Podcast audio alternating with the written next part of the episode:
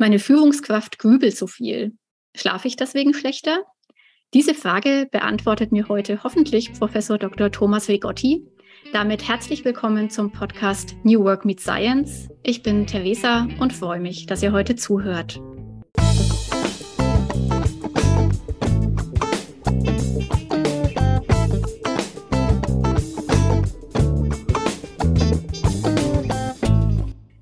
Unser heutiger Gast, Thomas Vigotti, ist Inhaber des Lehrstuhls für Arbeits-, Organisations- und Wirtschaftspsychologie an der Universität Mainz. Er ist außerdem Arbeitsgruppenleiter am Leibniz-Institut für Resilienzforschung und Sprecher der Fachgruppe Arbeits-, Organisations- und Wirtschaftspsychologie der DGPS, der Deutschen Gesellschaft für Psychologie. In seiner Forschung setzt sich Professor Rigotti mit Arbeit und Gesundheit auseinander. Wie gehen wir gut mit Anforderungen bei der Arbeit um? Was haben Beschäftigte selbst, aber auch Führungskräfte und Organisationen in der Hand, damit Gesundheit und Leistung Hand in Hand gehen? Privat verbringt Herr Rigotti gerne Zeit mit der Familie und genießt ein gutes Buch, wenn es die Arbeit mal zulässt. Herzlich willkommen, Herr Professor Rigotti. Schön, dass Sie heute bei uns sind. Ja, vielen Dank für die Einladung. Herr Rigotti, fangen wir mal gleich ganz direkt an. Kann Führung krank machen? Ja, da gibt es natürlich mittlerweile ähm, umfangreiche Evidenz, dass das Führungsverhalten ein ganz wichtiger Faktor dafür ist, wie äh, Menschen ihre Arbeit bewerten und wahrnehmen, äh, äh wie ihr Befinden ist, ihre äh, Motivation, ähm, weil letztendlich natürlich Führungskräfte ähm, aufgrund der hierarchischen Struktur natürlich eine, eine Sonderstellung einnehmen und ähm, die Einfluss nehmen auf die Arbeitsbedingungen. Also es gibt unterschiedliche ähm, Mechanismen, warum Führung eigentlich so einen großen Einfluss hat. Und das eine ist tatsächlich natürlich der Einfluss auf die Arbeitsbedingungen, auf den Zeitdruck, auf die Deadlines, auf das Feedback, das man erhält, auf die Strukturierung, die Rollenklarheit, all das mhm. kann durch die Übertragung von Aufgaben natürlich mit beeinflusst werden.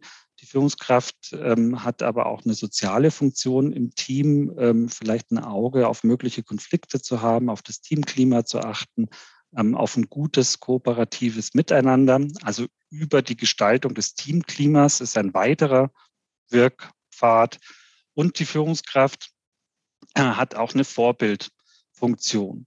Mhm. Ähm, zum Beispiel ähm, äh, im Bereich Präsentismus konnten wir das äh, zeigen, dass Führungskräfte, die, obwohl sie krank sind, zur Arbeit äh, gehen, praktisch eine gewisse Norm setzen. Die mhm. Mitarbeiterinnen und Mitarbeiter sehen das und sagen, es wird von mir auch verlangt, wenn ich irgendwie erkältet bin oder so, dann kann ich trotzdem zur Arbeit gehen oder eine Grippe habe.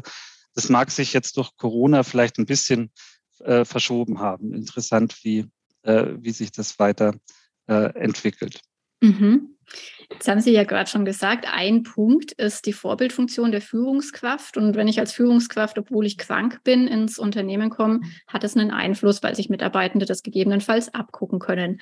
Da steckt ja schon ein ganz spannender Punkt drin, nämlich macht Führung vielleicht auch Führungskräfte selber häufiger krank? Führung kann natürlich große Anforderungen mit sich bringen. Ne? Man hat äh, mhm. hohe Verantwortung.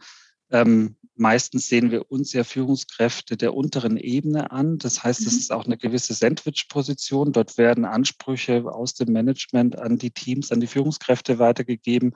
Und das muss dann umgesetzt werden, selbst wenn man als Führungskraft vielleicht auch nicht hinter jeder Veränderungsmaßnahme äh, selbst äh, steht. Und es müssen bestimmte Ziele umgesetzt äh, werden. Also zu guter Führung äh, gehört auch Selbstfürsorge der Führungskraft äh, dazu. Nur wer als Führungskraft äh, ausreichend Ressourcen zur Verfügung hat, kann das auch an die Mitarbeiterinnen und Mitarbeiter äh, entsprechend weitergeben.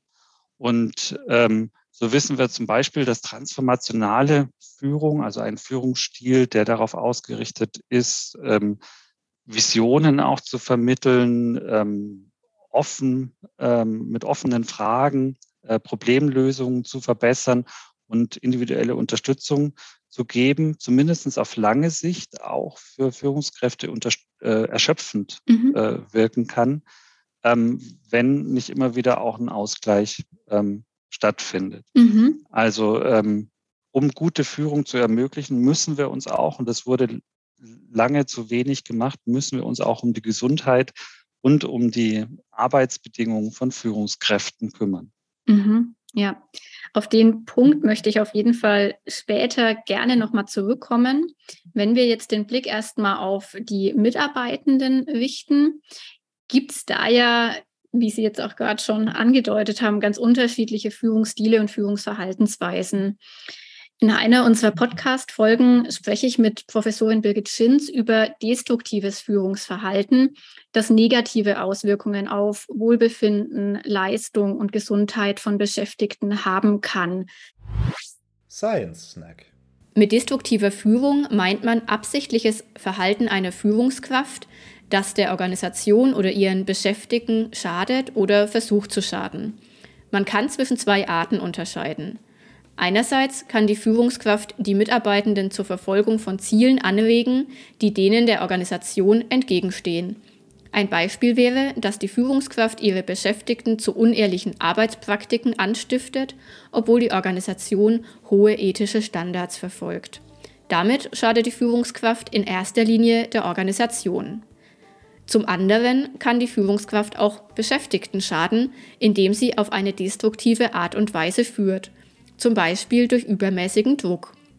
Wenn ihr mehr zu destruktiver Führung erfahren wollt, empfehle ich euch Folge 3 unseres Podcasts, wo ich mit Birgit Schins über dieses Thema ausführlich spreche. Das ist ja eine relative, ich sag mal, Extremform, die leider aber dennoch durchaus ähm, vorkommt in Unternehmen. Aber auch wenn sich eine Führungskraft jetzt nicht explizit abwertend oder manipulativ oder wenig wertschätzend verhält, kann sie ja trotzdem gegebenenfalls negativen Einfluss auf die Gesundheit der Mitarbeitenden haben. Sie haben gerade schon angesprochen, man hat einerseits Einfluss durch die Vorbildwirkung, andererseits auch durch die Gestaltung von Rahmenbedingungen und Arbeitsanforderungen. Da möchte ich gleich noch mal ein bisschen detaillierter nachfragen. Wenn wir jetzt noch mal spezifisch auf den Führungsstil, das Führungsverhalten eingehen, was spielt denn das konkret für eine Rolle beim Thema Gesundheit von Mitarbeitenden? Was sind vielleicht positive und eher nicht so förderliche Führungsverhaltensweisen? Man muss sagen, wenn man sich die Führungsforschung so im historischen Überblick äh, anschaut, war für ganz lange Zeit der Fokus darauf, wie ähm, müssen sich Führungskräfte verhalten oder was sind Eigenschaften von erfolgreichen Führungskräften? Und erfolgreiche Führung wurde in der Regel ähm, darüber verstanden, dass Mitarbeiterinnen und Mitarbeiter bessere Arbeitsergebnisse liefern, motivierter sind. Mhm. Erst relativ spät, ähm, also frühestens ab den 1980er Jahren, vielleicht sogar etwas später, äh, war der Fokus dann auch plötzlich auf der Gesundheit der Beschäftigten, dass man gesagt hat, Führungskräfte haben eben auch einen Einfluss auf das Wohlbefinden oder können sogar im Extremfall ein Risikofaktor für die Entstehung von Erkrankungen von Beschäftigten mhm. äh, sein. Und ähm, zunächst hat man sich aber die klassischen Führungsphänomene äh, angesehen. Transformationale Führung, ähm, transaktionale Führung, also ein Geben und Nehmen basierend auf letztendlich einfachen Lerntheorien. Ich lobe, wenn etwas gut äh, gemacht wurde. Äh, ich setze aber auch klare Grenzen für Fehlverhalten, äh, was durchaus auch äh, produktiv äh, sein kann, wenn es noch mhm. mit anderen äh, Verhaltensweisen angereichert wird. Mhm. Ähm, und ähm, erst eigentlich relativ spät, mittlerweile vielleicht so vor 15, 20 Jahren, so um den Dreh, entstanden die ersten ähm, spezifischen Führungsstile ähm, in Bezug auf, äh, wir gucken uns mal an, was macht eigentlich eine Führungskraft ganz konkret, ähm, das mit der Gesundheit und dem Befinden von den Beschäftigten zu tun hat. Mhm. Äh, interessanterweise eigentlich alles bisher, fast alles im deutschen Sprachraum, äh, Österreich mhm. und Deutschland entwickelt, ähm, mit unterschiedlichen Schwerpunkten. und es gibt zum Beispiel das Konzept von Sylvie Vincent, ähm, ganz neu berufene Professorin in äh, Hamburg an der SRH, äh, die ähm, sozusagen vermittelt über die Arbeitsgestaltung ein Konzept entwickelt hat. Mhm. Also gesagt hat, Führungskräfte haben primär eben Einfluss auf die Arbeitsbedingungen, auf die Anforderungen und die Ressourcen. Äh, und darüber können wir eben auch die Effekte auf die Gesundheit erklären. Mhm. Und dann gibt es andere äh, Konzepte, wie zum Beispiel äh, die gesundheitsorientierte Führung ähm, aus der Hamburger Gruppe um Jörg Felfe. Mhm. Ähm, dort äh, wird davon ausgegangen, dass einerseits die Selbstfürsorge der Führungskraft, über die wir schon kurz gesprochen hatten, ähm, praktisch die Grundlage dafür ist, dass sich Führungskräfte in Bezug auf die Gesundheit wirklich spezifisch der Mitarbeiterinnen und Mitarbeiter auch engagieren können. Also man braucht als Führungskraft, ähm, muss es einem selbst gut gehen, damit man das auch weitergeben kann und damit äh, man diese Vorbildfunktion hat, dass Gesundheit etwas ist, was man wertschätzt, was man für wichtig erhält mhm. äh, und was man auch vorlebt. Ähm, und das sind dann Konzepte, die eben ähm, dann auch äh, durchaus nochmal stärkere Effekte auf die Gesundheit und das Wohlbefinden äh, zeigen. Mhm. Ähm, unser Ausgang der Frage war, äh, ja, okay, es gibt das ganz destruktive Führungsverhalten, was ja dann fast schon Mobbing äh, oder Bossing mhm. bezeichnet werden kann. Also wirklich extreme Verhaltensweisen, die leider auch gar nicht so selten sind, wie man sich wünschen äh, würde. Mhm. Ähm, aber natürlich auch, äh, ich sage mal, die Abwesenheit positiver und konstruktiver Führungsstädte kann auch schon genügen, ähm, um ähm, zumindest Einschränkungen im Wohlbefinden und der Motivation zu erzeugen. Mhm. Sie haben jetzt ja auch gerade schon angesprochen, es gibt Konzepte, die so einen stärkeren Fokus auf die Gestaltung von Rahmenbedingungen, Bereitstellung von Ressourcen auch legen. Wie sehen denn Arbeitsbedingungen aus, die förderlich für Gesundheit und Wohlbefinden von Beschäftigten sind? Also in der Regel geht es natürlich immer um eine Passung Ne, passen die Arbeitsbedingungen, die Anforderungen, denen ich ausgesetzt sind, zu meinen Kompetenzen, ähm, aber auch zu meinen Bedürfnissen. Mhm. Ähm, und ähm, es geht also darum, natürlich ein, ein Ziel äh, zu vermitteln. Das ist ja Bestandteil natürlich der transformationalen Führung auch, aber das sozusagen nicht einfach vorgegeben wird, sondern das dann äh, im Sinne einer intrinsischen Motivation auch zum eigenen Ziel wird. Das, also die, dieses ähm, Purpose or Meaning, also einen Sinn zu erleben, ist ein ganz, äh, ganz großer Faktor, der dazu beiträgt, dass wir Dinge eben auch mit Energie tun, dass wir uns dort, dort einsetzen und motiviert sind, das zu tun, mhm. ähm, Kontrolle zu erleben. Also letztendlich sind es ähm, die Erfüllung von Grundbedürfnissen, kann man sagen, äh, an denen man die Arbeitsbedingungen auch ausrichten kann. Mhm ähm, zu erleben, dass das, was ich tue, auch einen Effekt hat ähm, in Bezug auf eigene Erfolge, aber vielleicht auch als Beitrag zur Gesellschaft oder zur Entwicklung oder Entstehung von einem Produkt. Das kann auch eine Dienstleistung sein. Ähm, und dass ich mich da selbst als jemand erlebe, der dort eben einen, einen wichtigen Beitrag leistet ähm, und natürlich Freiheitsgrade dabei äh, hat, äh, eben auch Entscheidungen zu treffen, also die Autonomie. Mhm. Ähm, und äh, das dritte große Cluster unserer Grundbedürfnisse äh, sind soziale Beziehungen, äh, die unglaublich wichtig für unser Wohlbefinden sind und für unseren Selbstwert. Nur indem wir ähm, sozusagen geachtete Mitglieder einer sozialen Gruppe sind, können wir uns als, äh, als Person auch ähm, selbst wertschätzen und mhm. weiter weiterentwickeln. Ähm, und ähm, da gibt es natürlich individuelle Unterschiede, äh, eher extrovertierte, introvertierte Menschen, aber prinzipiell dieses soziale Eingebundensein und Wir-Gefühl ist äh, doch ein, ein universelles Grundbedürfnis. und ähm, das sind sozusagen abstrakt äh, äh, äh, Dinge, die, die auch für die Arbeitsgestaltung wichtig sind, also die Passung und die Erfüllung von Grundbedürfnissen, die man dann übersetzen kann in konkrete ähm, Tätigkeits- und Arbeitsabläufe. Mhm. Jetzt haben Sie ja gerade schon angesprochen, ein ganz essentielles Grundbedürfnis ist das Gefühl von Eingebundensein, von Verbundenheit. Haben Sie das Gefühl, da hat sich in den letzten Jahren im Zuge der Corona-Pandemie ja etwas verändert, sich neue Herausforderungen ergeben oder haben wir die vielleicht mittlerweile auch schon wieder gut gelöst? Ähm, also gerade natürlich in den relativ abrupten äh, Lockdown-Zeiten, die ja dann doch eine ganze Weile äh, anhielten, auch über die Arbeitswelt hinaus. Wir haben es unter anderem auch bei Studierenden äh, uns angesehen, mhm. ähm, so diese soziale Isolation und den Lockdown-Stress. Ähm, das ist etwas, was natürlich, also dieses Bedürfnis nach der, nach sozialer Integration und Zugehörigkeit ist etwas, was wir trotz aller technischen Möglichkeiten eben virtuell nicht vollkommen auffangen können. Also dazu braucht es äh, den direkten Kontakt zu anderen, ähm, weil wir online natürlich auch sehr doch begrenzt sind, gerade wenn es auch mehr als zwei Personen sind im, äh, im Team, mhm. auch nonverbale Signale aufzunehmen. Also stellen Sie sich ein Team-Meeting vor, wo die Chefin irgendwie äh, etwas erzählt und äh, äh, vor Ort könnten sich zwei Mitarbeiter äh, ansehen und die Augen rollen und sagen, was will sie denn jetzt schon wieder? Und das ist hat ein etwas Verbindendes äh, auch. Mhm. Und das geht online nicht, weil man wüsste ja gar nicht, äh, wen man anguckt. Also nur um ein kleines Beispiel ähm, zu nennen.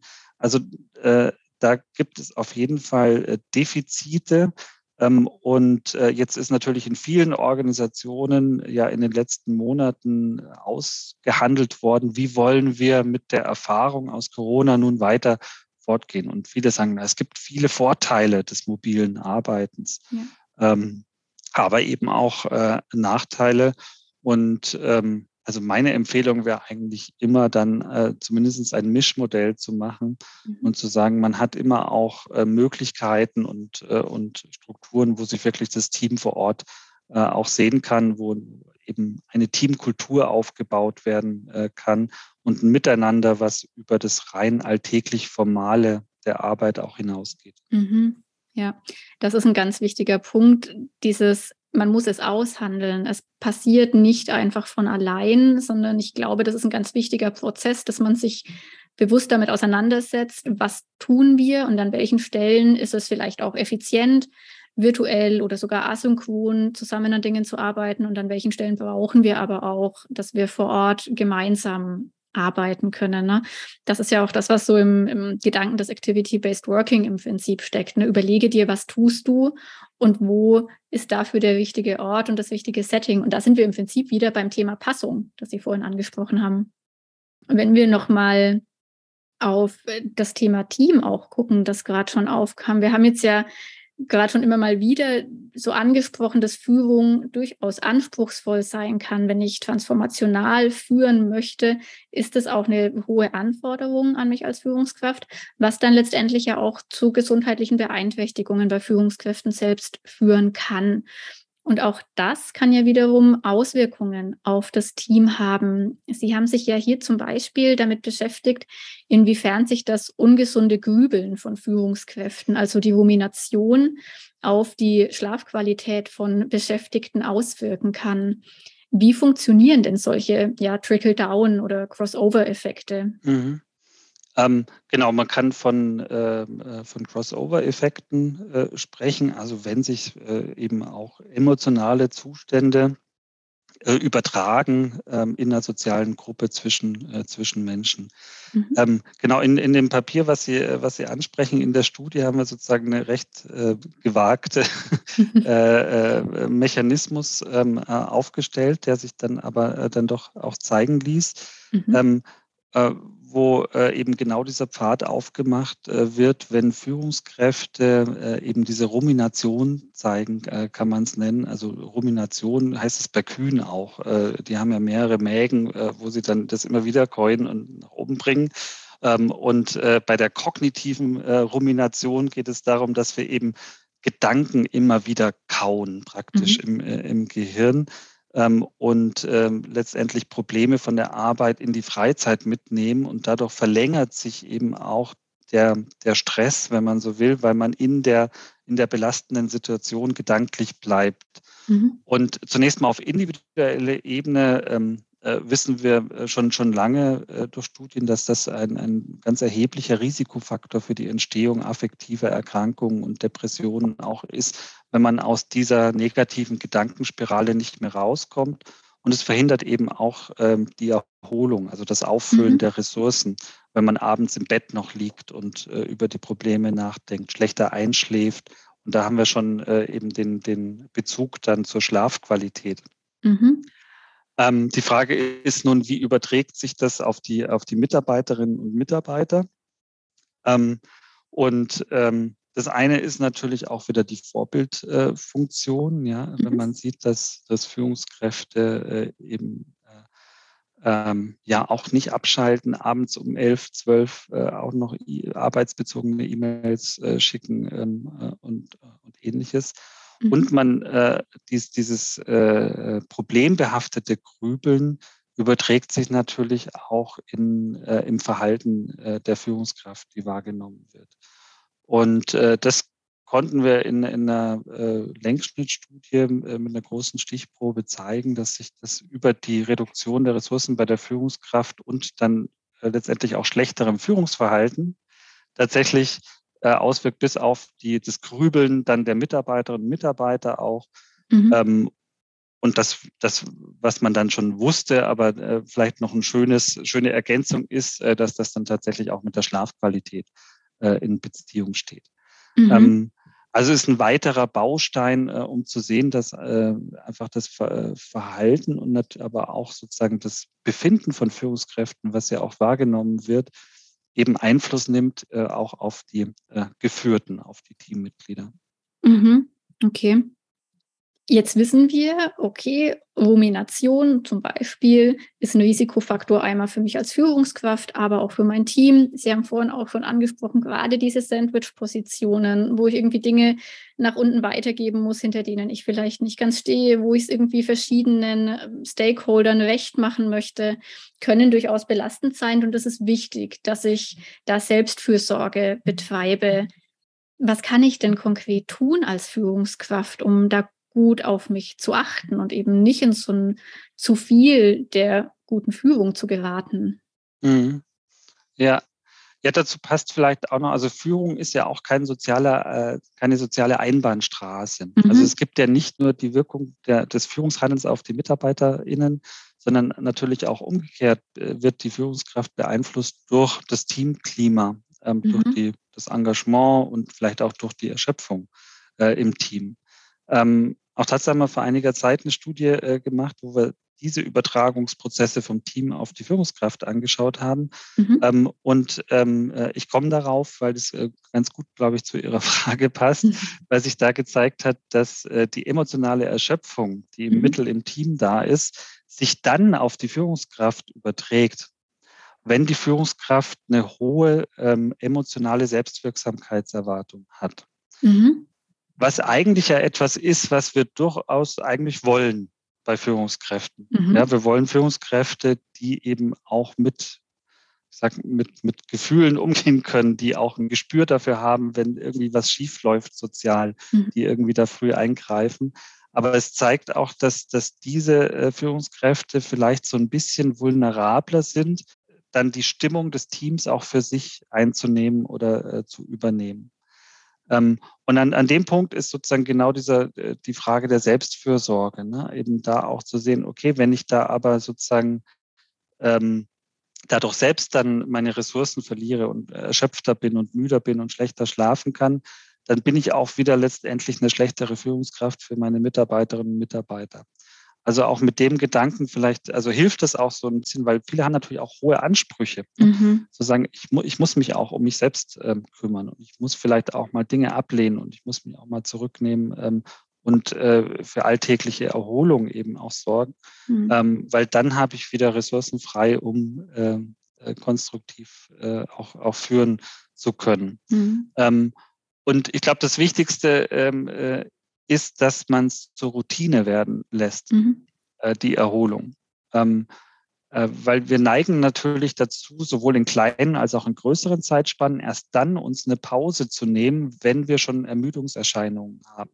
Und das ist eigentlich zu spät, ja, weil dann äh, äh, muss man wirklich gegen die Ermüdung sozusagen, dann ist die Pause für die Ermüdung irgendwie da mhm. ähm, ähm, und, und dauert natürlich auch länger, das wieder aufzufüllen, als wenn man sozusagen also sowohl in der Pausengestaltung regelmäßig Kurzpausen macht. Aber das gilt natürlich auch für den Urlaub und fürs Jahr und für den Feierabend. Ähm, letztendlich dieses immer wieder austarieren und ähm, auch physiologisch praktisch wieder in, in, äh, in, in den Basiszustand zu kommen. Mhm. Das zur Routine werden zu lassen mhm. und immer wieder in den Alltag einzubauen. Ähm, dann gelingt es vielleicht eben auch, dann bewusst eben abzuschalten, äh, was ja auch heißt, sich zu distanzieren von der Arbeit. Also konkret eben sich mit anderen Dingen auch befassen. Mhm. Wie ist denn da so auch Ihre Erfahrung? Ne? Ich glaube, es wurde jetzt ja schon deutlich, diese Haltung, die wir früher oft gesehen haben, sowas wie Gesundheit, auch Emotionen, das hat am Arbeitsplatz nichts zu suchen, das ist Privatsache. Mhm. Es wird jetzt ja sehr deutlich, es ist offensichtlich nicht Privatsache, da das verwoben ist. Hm, wie ist denn Ihre Erfahrung vielleicht auch mit Unternehmen, mit Führungskräften? Wird das als zusätzliche Anforderung nochmal gesehen im Sinne von, ah, jetzt müssen wir uns auch noch um Gesundheit mhm. kümmern? Begegnet man der Haltung? Absolut, ja. Ja, und auch nicht ganz zu Unrecht, mhm. weil natürlich auch von den Organisationen dann auch wieder Verantwortung ähm, übertragen wird auf die Führungskräfte gerade der unteren Ebene, die mhm. also gleichzeitig äh, ähm, äh, dann äh, alle Ziele erfüllen sollen, jedes Jahr irgendwie drei Prozent mehr Gewinn produzieren sollen, mhm. äh, aber gleichzeitig sich um die Gesundheit äh, der Beschäftigten kümmern mhm. Äh, sollen auch.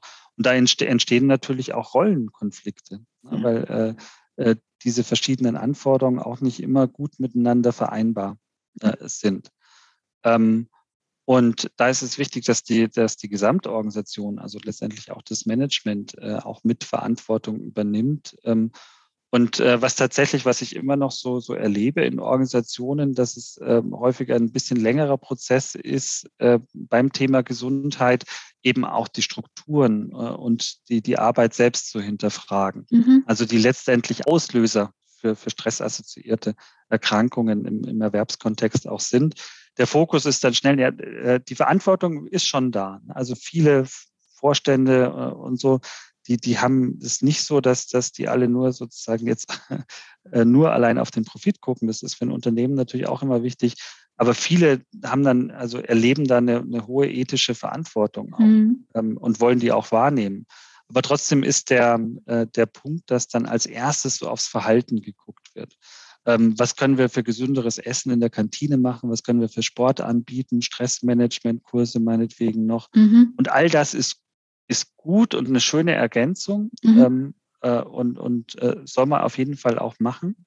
Ähm, aber dann der Schritt zu hinterfragen ist, so wie wir zusammen kommunizieren, ist unser Führungsleitbild, sind unsere, ist unsere Ablauforganisation, sind die Tätigkeitsbedingungen und Rahmenbedingungen, ähm, nicht möglicherweise etwas, wo wir auch ansetzen können. Das, mhm. das dauert dann schon oft ein bisschen und braucht Überzeugungsarbeit. Ähm, aber das sind letztendlich ja äh, die, die primären Auslöser. Ne? Ähm, und es lohnt sich eben da äh, letztendlich eine Mischung aus Verhältnis- und verhaltensbezogener Prävention mhm. anzugehen. Ja. Und ich glaube auch, dass es oft halt ein Thema von Ressourcen auch. Ne? Stellen wir uns jetzt mal vor, ich sage als Führungskraft vielleicht auf einer mittleren, niedrigeren Ebene, okay, ich will da was tun für die Gesundheit meiner Beschäftigten. Jetzt stellen wir hier im Pausenraum Obstkörbe auf. Äh, wir überlegen, ob wir vielleicht einmal in der Woche Yoga anbieten. Ich mache da auch mit wegen Vorbildfunktion. Ne? Wie Sie sagen, das, das sind Bestandteile ähm, die gehen vielleicht einzelne Punkte an, werden aber wenig nachhaltig sein, wenn man nicht das dahinterliegende, die eigentlich mhm. ja wichtigeren ähm, Faktoren erstmal angeht. Und ob dann da der Obstkorb steht oder nicht, wird die Waage nicht in die eine oder die andere Richtung kippen. Ja. Sie können vielleicht im Extremfall sogar als sarkastisch empfunden werden, äh, wenn an anderer Stelle äh, massiv schlechte Bedingungen äh, da sind. Mhm. Ja. Wie empfinden Sie das denn auch mit der ja, mit dem Thema Eigenverantwortung von Mitarbeitenden. Also das ist auch was, ähm, was wir oft wahrnehmen oder wo wir oft in so Debatten reingeraten. Wessen Verantwortung ist es jetzt letztendlich? Fordern Mitarbeitende vielleicht auch einfach zu viel und wollen nur nehmen, ohne sich auch selber um die eigene Gesundheit zu kümmern? Wie ist da so dieses Spannungsverhältnis in Ihrer Wahrnehmung? Ja, ähm, also ich, natürlich trägt jeder auch äh, eine Eigenverantwortung für, für die eigene Gesundheit und letztendlich auch für die Aufrechterhaltung, äh, wenn man so will, der, der, der Arbeitskraft. Mhm. Äh, das ist schon, äh, schon, schon ein Punkt, der relevant ist. Aber äh, Organisationen können sich dadurch nicht äh, aus ihrer Verantwortung herausstehlen, dass sie die Verantwortung für die Gestaltung der, der Rahmenbedingungen äh, letztendlich tragen. Ähm, und gerade in partizipativen Prozessen ähm, habe ich auch schon erlebt, wenn man Gesundheitszirkel macht oder im Rahmen von Gefährdungsbeurteilung, dass so ähm, im, im, höheren Management manchmal so die Sorge äh, da ist, da werden unrealistische Forderungen gestellt, denen wir dann gar nicht nachkommen können.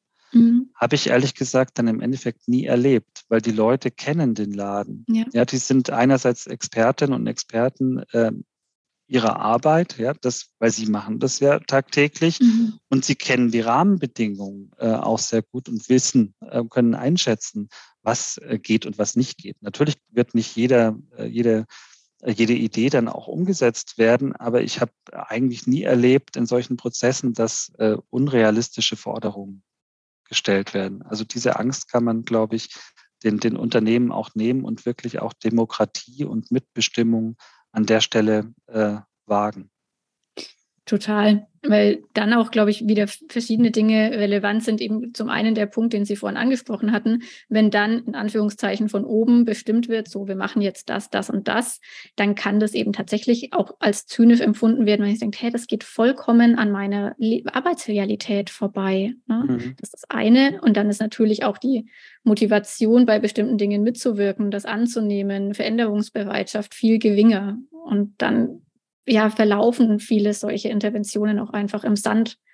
Ja. Und alle sind am Ende unzufrieden. So, deswegen ja. da tatsächlich ein ganz, ganz starkes Plädoyer auch einfach für Partizipation, gemeinsam Dinge aushandeln.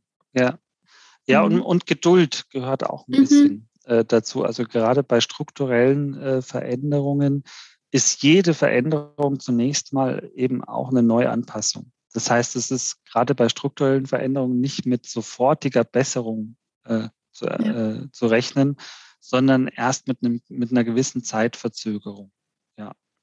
Ja, und ich glaube, das ist auch ein Punkt, der dann oft solche Prozesse auch leider schon zu früh wieder ja, unterbindet oder versickern lässt, weil man sich selber die Zeit nicht gibt. Und dann sagt, ah ja gut, funktioniert nicht, nach zwei Monaten alles genauso wie vorher, ohne dem Zeit zu geben, auf dem Schirm zu haben, dass eine nachhaltige, ganzheitliche Entwicklung eben langfristig viel, viel wirksamer ist. Ja, ja, und gerade eine, eine kulturelle Entwicklung äh, hin vielleicht auch zu wirklich einem, einem, gemeinsamen Gesundheitsverständnis im Unternehmen ist etwas, was Zeit braucht. Mhm. Eine kulturelle äh, Intervention äh, setzt sich nicht innerhalb von einer Woche oder einem halben Jahr. Mhm. Es ist ein längerer Prozess, weil das muss man dann auch in alle Strukturen wirklich einbringen, wenn man es äh, ernst meint und immer wieder auch äh, aufs Tableau bringen und, und le mit Leben füllen. Ähm, ja, und äh, das dauert eine Weile. Mhm. Ja, absolut.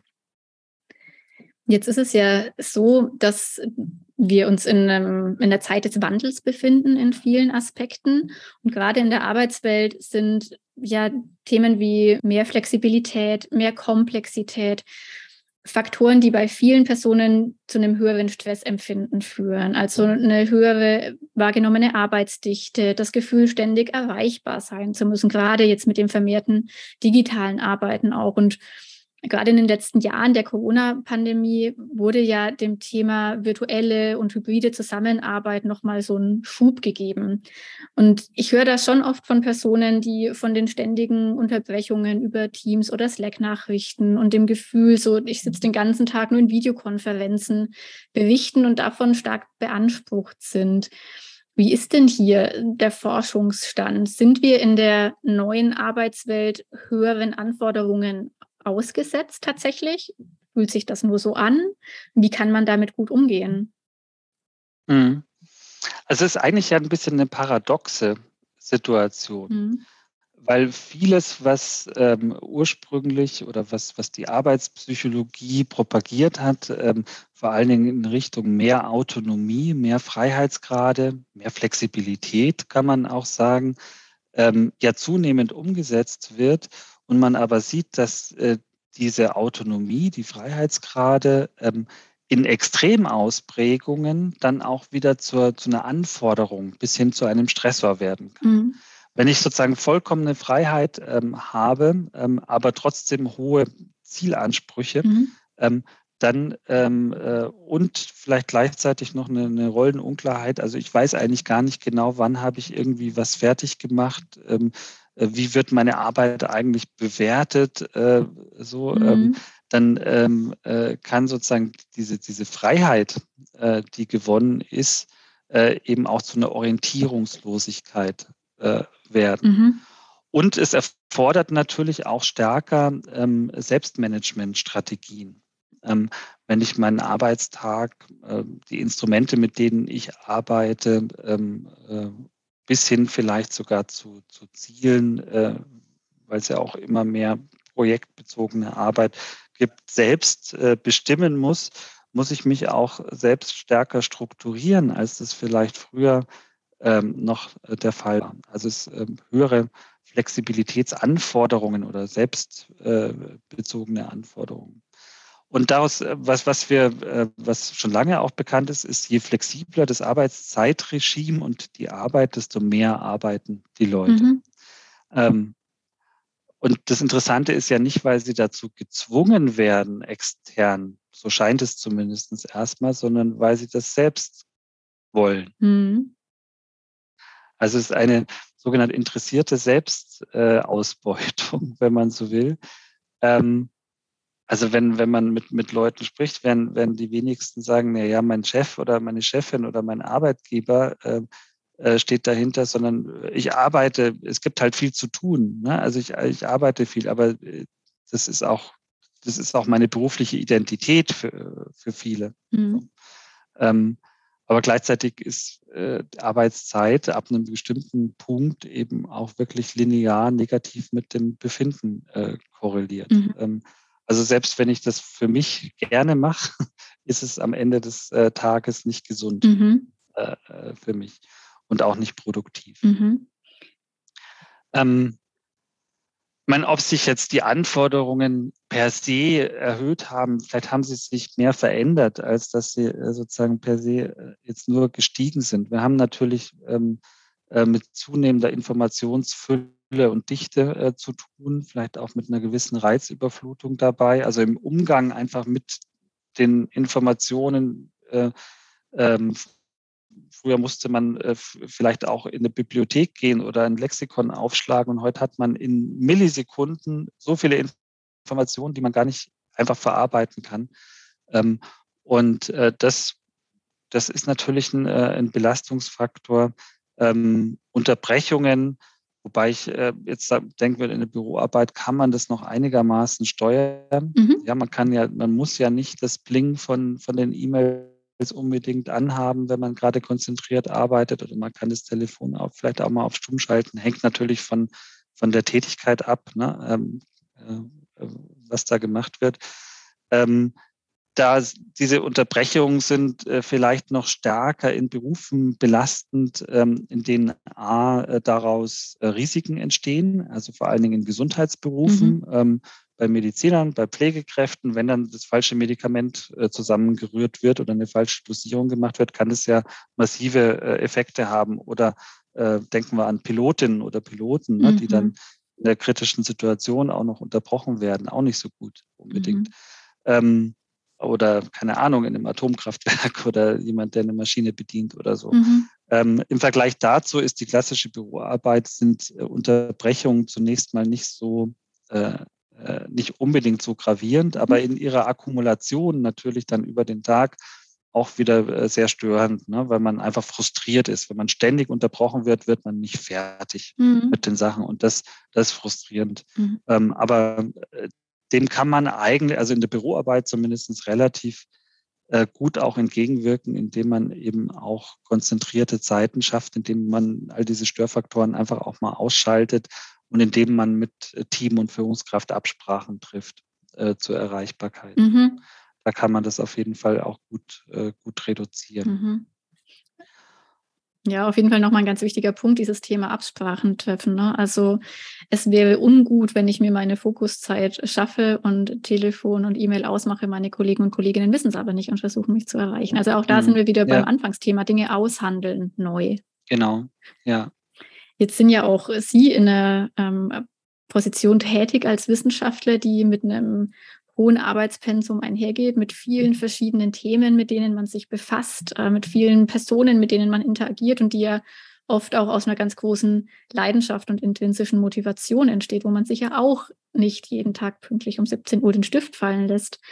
Hm, haben Sie denn eine Lieblings-Selbstmanagement-Strategie, wo Sie sagen, ah, das funktioniert für mich gut, um eben mit dieser hohen Komplexität, mit dieser hohen Arbeitsdichte gut umzugehen? Mhm. Also das eine ist ähm, eine, eine, prinzipielle Gelassenheit auch mitzubringen. Klingt so einfach. Äh, ja, also mir, mir, mir gelingt, also das ist vielleicht auch äh, Typsache, ähm, zu sagen, na, in unserem Feld geht es in den meisten Fällen, also es geht nicht um Leben und Tod. Ne? Mhm. Ne? Also äh, ob jetzt etwas heute noch fertig wird oder morgen, äh, ist oft dann nicht so, so relevant. Natürlich gibt es mal äh, straffe Deadlines. Äh, ja, und wenn, wenn eine Lehrveranstaltung ist, wenn ich Vorlesungen habe, die ich vorbereite, dann äh, weiß ich, um 14.15 Uhr muss ich im Vorlesungssaal stehen und muss da was, äh, was erzählen. Das gibt es natürlich schon auch. Aber bei vielen Dingen kann man auch sagen, na komm, dann nehmen wir uns jetzt noch mal ein paar Tage mehr Zeit. Muss jetzt auch nicht, äh, nicht morgen fertig sein. Das ist so das, das eine. Ähm, also letztendlich, ähm, man kann es auch Zielkalibrierung nennen. Ne? Also Stress entsteht ja dadurch, dass für uns bedeutsame Ziele in Gefahr sind, nicht erreicht zu werden. Das sind die Unterbrechungen. Ne? Also Unterbrechungen sind deshalb stressend, weil wir gerade etwas anderes machen wollen und wir werden nicht fertig, weil wir unterbrochen werden. Ähm, und natürlich auch im größeren Kontext für uns wichtige Lebensziele, die vielleicht nicht erreicht werden. Ähm, Norbert Semmer hat es sehr schön mal äh, formuliert. Also Stress äh, hat mit der äh, Nichterreichung oder auch schon der Antizipation der Nichterreichung von Zielen zu tun. Mhm. Das ist sehr, sehr fokussiert formuliert, mhm. finde ich. Und das, das ist der Kernpunkt. Das heißt aber natürlich, also man kann letztendlich, ähm, man kann an den Anforderungen versuchen, was zu ändern, mhm. man kann aber an den Zielen versuchen, auch zu arbeiten und entweder den Zeithorizont verändern, weniger gut natürlich vielleicht an der Qualität mhm. äh, ab, äh, Abstriche machen. Ähm, aber generell Zielkalibrierung kann durchaus helfen. Ist es jetzt wirklich so wichtig? Mhm. Also viele Leute äh, weiß ich, stressen sich dann vielleicht mit Dingen, wenn man aber mal das in größeren Kontext stellt und sich fragt, ist das jetzt wirklich so lebenswichtig? Ja. Ähm, oder hat es nicht noch, noch Zeit? Äh, ähm, dann kommt man vielleicht, äh, oder was ist mir sonst noch wichtig im Leben? Was ist mir vielleicht noch wichtiger? So. Äh, dann, dann kann man da eine Einordnung treffen. Ähm, ja, und ansonsten, ähm, ja, ähm, Zeit, äh, also meine, meine Kinder sind, sind sozusagen gute äh, Unterbrechungsquellen, also positive mhm. Unterbrechungsquellen, äh, weil die dann dafür sorgen, dass man auch gut abschalten kann Mhm. Ne? Ja. Ja, also und ich finde auch gerade bei diesem ähm, Thema Zielkalibrierung auch so ab und zu mal das Hinterfragen des eigenen Anspruchs und der eigenen Erwartung ganz hilfreich. Ne? Wir haben ja alle irgendwie so mhm. die kleine Stimme im Ohr, es muss immer perfekt sein. Du musst es allen recht machen. Wenn jetzt einmal ein kleiner Fehler ist, das geht gar nicht. Und dann immer mal so ein bisschen damit zu experimentieren und zu überlegen, okay, ist es wirklich jetzt ein mhm. Weltuntergang? Wenn jetzt mal jemand sagt, oh ja, es war okay, aber nicht das Beste, was ich je gesehen habe. Ja, ja, und oft sind diese, diese Anforderungen, die man da, da dran setzt, wo man denkt, dass andere das von einem erwarten, ähm, ja immer sozusagen so, äh, so implizit. Vielleicht erwarten das die anderen gar nicht. Ja, also auch da äh, ist das Gespräch, das Miteinander klären, was, was, was ist denn auch realistisch und was, was ist erwartbar und was erwartest du das überhaupt von mir? Ne? Also, ähm, oder was genau erwartest du? Ne? Also das, das auch, auch explizit anzusprechen, ne? gerade wenn, wenn da Unsicherheiten da sind. Mhm, ja, das ist ein ganz äh, wichtiger Punkt und eine gute Überleitung zu meiner tatsächlich schon fast letzten Frage. Wir haben uns jetzt ja stark auf Führung und auf die Beziehung zu Beschäftigten fokussiert. In den allermeisten Fällen arbeiten wir ja aber viel enger mit unseren Teamkollegen und Kolleginnen zusammen als mit unseren Führungskräften. Und Sie haben gerade schon gesagt, ne, oft hilft es mal zu fragen, was ist eigentlich deine Erwartung? Was brauchst du von mir? Das kann gut funktionieren. Wir kennen natürlich aber auch alle viele Fälle, wo es im Team zu Reibungen kommt, wo Dinge nicht so gut laufen. Kann denn auch die Art und Weise, wie wir im Team zusammenarbeiten, Einfluss auf unsere Gesundheit haben? Ja, selbstverständlich. Wie? Sie wollen eine längere Antwort. ja. Kann aber natürlich ja. auch ein bisschen ähm. konkreter fragen. Ne? Also was sind denn Faktoren, wo Sie sagen, die sollten im Team gegeben sein, damit die Zusammenarbeit gut für Gesundheit und Wohlbefinden ist?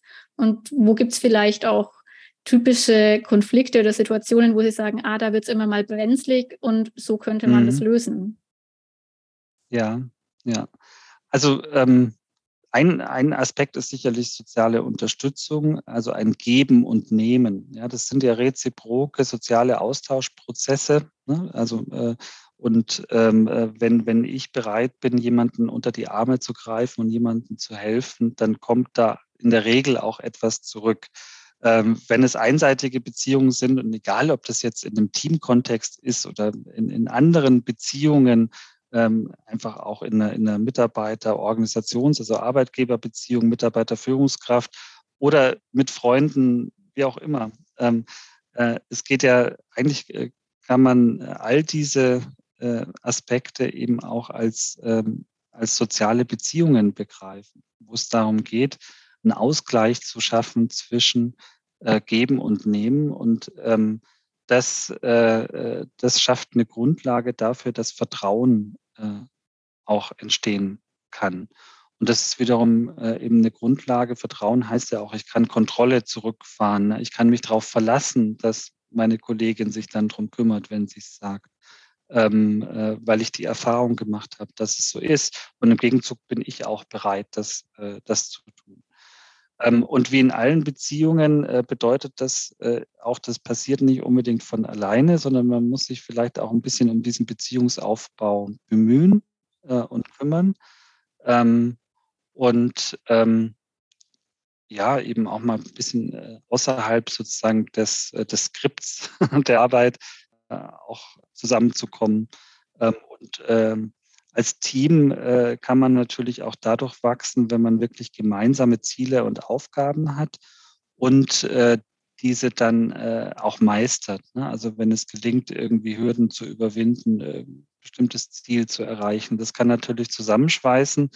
Und was wir generell aus der Teamforschung ähm, äh, kennen, ist, dass ähm, so die Teamreflexivität ein ganz wichtiger Faktor ist. Ähm, das meint, dass Teams eben ähm, regelmäßig auch auf die Metaebene blicken. Mhm.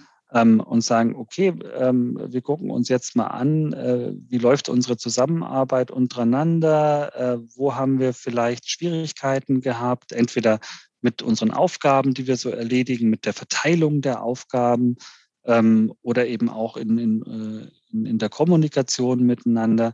Was brauchen wir dafür, damit es äh, besser wird? Mhm. Also wie können wir gemeinsam ein besseres Team werden? Mhm und Teams, die regelmäßig auch über solche Aspekte sprechen, ähm, die sind sozusagen echte Teams, wenn mhm. man so will. Äh, und denen gelingt eben auch ein, ein, besserer Beziehungsaufbau und die sind zufriedener und produktiver. Das geht äh, so weit, das sind äh, Forschungsarbeiten von Michael West, ähm, dass äh, die zeigen konnten, dass solche echten Teams, also diese, die diese Reflexivität auch immer wieder zeigen, oder diese Reflexionsfähigkeit ähm, in, in, Krankenhäusern in England angeschaut haben, über viele Krankenhäuser hinweg und da sogar einen Zusammenhang zur Mortalitätsrate in den Krankenhäusern finden mhm. konnten. Ähm, ist nun nicht zwingend kausaler Nachweis, aber trotzdem muss man so einen Zusammenhang erstmal finden. Ähm, also denk, ist schon, schon ein starker Hinweis auch, dass eben echte Teams bessere Arbeit leisten. Mhm. Da freue ich mich umso mehr ähm, auf die anstehende Success and Failure Night, die wir im Team in zwei Wochen machen werden. Da geht es nämlich genau darum, zu gucken, ne, was hat gut funktioniert in den letzten Monaten, was nicht und was können wir aus den Dingen lernen, die nicht funktioniert haben. Und wenn wir damit auch noch was Gutes für unsere Gesundheit tun, ist ja umso schöner. Sehr gut. Wenn wir jetzt sagen, Herr Vigotti, okay, ich habe mir jetzt äh, diese Podcast-Folge angehört, ich habe jetzt irgendwie den Drang zu sagen, nur ich möchte mich mit meinem Team zusammen um unsere Gesundheit kümmern. Ich will jetzt irgendwie was tun. Ist zwar jetzt schon okay bei uns, ist jetzt nicht irgendwie so, dass total oft Leute krank sind. Wir haben eigentlich eine ganz gute Kommunikation. Ich finde, das läuft schon ganz gut. Aber ich will doch das jetzt mal in den Fokus rücken. Aber irgendwie bin ich jetzt ein bisschen überfordert. Es ist so viel Vorbild, Rahmenbedingungen, Anforderungsniveau, ähm, eigene Gesundheit, keine Ahnung. Was mache ich denn jetzt als erstes? Mhm. Also ich glaube erstmal, wenn jetzt sozusagen äh, der Ausgangspunkt nicht ein äh, eskalierter Konflikt ist, äh, sondern eigentlich sozusagen alles soweit, ich sag mal, okay ist, aber natürlich besser werden kann, kann man erstmal auch nicht so viel falsch machen. Also sich ruhig trauen, sozusagen in den Prozess äh, zu gehen. Äh, und äh, ich würde erstmal mit äh, ein bisschen Zeit, äh, ähm, zumindest zwei, drei Stunden oder einen halben Tag, mal mit dem Team einen Teamtag machen, wo man sammelt zunächst mal. Was sind denn die Themen, die wir angehen könnten? Was ist denn äh, für euch, was sind Belastungsfaktoren? Also das ist ja ein bisschen, wenn man so will, auch eine Gefährdungsbeurteilung, nur eben äh, dann in einem, in einem partizipativen Workshop. Mhm. Und dass man ähm, auch als Führungskraft, ähm, und das ist manchmal also äh, äh, vielleicht, ähm, wenn man so der Fehler, ich weiß nicht, aber der, die, die Herangehensweise, dass man will was Gutes ne, und überlegt sich etwas und äh, äh, setzt es dann um im, äh, im, im Team, ähm, weil man sich was Gutes überlegt hat. Aber auch das ist ja wieder top-down. Ne? Also auch wenn es irgendwie eine prima Sache ist, es ist immer besser, sozusagen solche Prozesse wirklich auch gemeinsam zu entwickeln. Ja, wirklich gemeinsam drauf zu gucken, was sind die Problemfelder, gemeinsam Lösungen zu, zu entwickeln. Was, was wünschen wir uns? Was brauchen wir? Ähm, ja, und wie können wir das, das erreichen? Ähm, und natürlich kann man in solchen Prozessen auch extern äh, Unterstützung anfordern. Es kann natürlich mal interessant sein, jemanden zu holen, der so einen Prozess ähm, moderiert, äh, ein Stück weit auch. Aber die, die Lösungen selbst sollten eigentlich im, im Team entwickelt werden, weil dann sind es die eigenen und dann sind es auch die passgenauen Lösungen. Mhm. Gut, das ist doch ein guter Tipp. Damit sind wir tatsächlich schon fast am Ende. Zum Abschluss habe ich für meine Gäste immer noch zwei Überraschungsfragen und da bin ich schon sehr gespannt auf Ihre Antwort. Zum einen, wir haben ja einleitend schon gesagt, ne, Sie lesen auch gerne in Ihrer Freizeit. Dann passt das ja ganz gut. Welches Buch, das Sie innerhalb der letzten Monate gelesen haben, ist Ihnen denn besonders in Erinnerung geblieben und warum? Mhm. Mm. Ja, ich habe äh, gelesen Das wunderbare Leben des Liberio Bonfilio, äh, ein äh, äh italienischer Roman, mhm. aber auf Deutsch natürlich, so gut ist mein Italienisch nicht. Hätte mich jetzt auch nicht Romane gewundert. lesen kann. Ähm, und äh, das ganze Buch war praktisch ein Monolog äh, dieses Menschen, der 1926 geboren wurde und äh, man begleitet ihn so, sozusagen durch die italienische Geschichte auch so ein mhm. bisschen. Und er ist praktisch von Anfang an ein Verlierer. Also seine, seine Mutter stirbt früh, äh, lebt teilweise, glaube ich, auf der Straße, er kommt in die Psychiatrie für längere Zeit. Äh, aber es hat auch ein bisschen Arbeitshistorie drin mit, mhm. mit Gewerkschaften und so. Ähm, und ja, das hat mich irgendwie, äh, äh, war ein Zufallsfund. Mhm. Äh, ja, äh, kurz vorm Urlaub habe ich das einfach irgendwo gesehen, dachte, ach, Italien passt ja. Mhm. ähm, also das fand, fand ich gut, ja. Sehr schön. Das klingt spannend. Muss ich mir auch auf jeden Fall mal angucken. Frage Nummer zwei. Wenn Sie einen New Work Hack, also einen Tipp für die neue Arbeitswelt empfehlen sollten, welcher wäre das? Gemeinsam geht oft alles besser als alleine. ja, mhm. das haben wir ja im, im, Gespräch immer mal, die gemeinsamen Absprachen. Ne? Also mhm. ähm, und sich Unterstützung auch holen und äh, mhm. gemeinsam mit anderen äh, auch über, über Lösungen nachdenken. Mhm. Ja, sich auch irgendwie gegenseitig reflektieren ne? und sich die Einschätzung von anderen abholen. Was braucht es gerade? Ja. Wie können wir gemeinsam besser werden? Ja, sehr schön. Dann, Herr Vigotti, danke ich Ihnen für dieses sehr spannende und inspirierende Gespräch und freue mich, dass Sie heute bei uns waren. Sehr gerne. Tschüss. Tschüss. Das war New Work Meets Science. Für mehr Infos über New Work folgt BBO bei LinkedIn und Instagram oder besucht unsere Website auf www.blackboxopen.com. Moderation Theresa Fehn. Konzeption Theresa Fehn und Sarah Bergmann. Schnitt Simon Lenze. Marketing Luca Reichherzer. Macht's gut und bis zum nächsten Mal.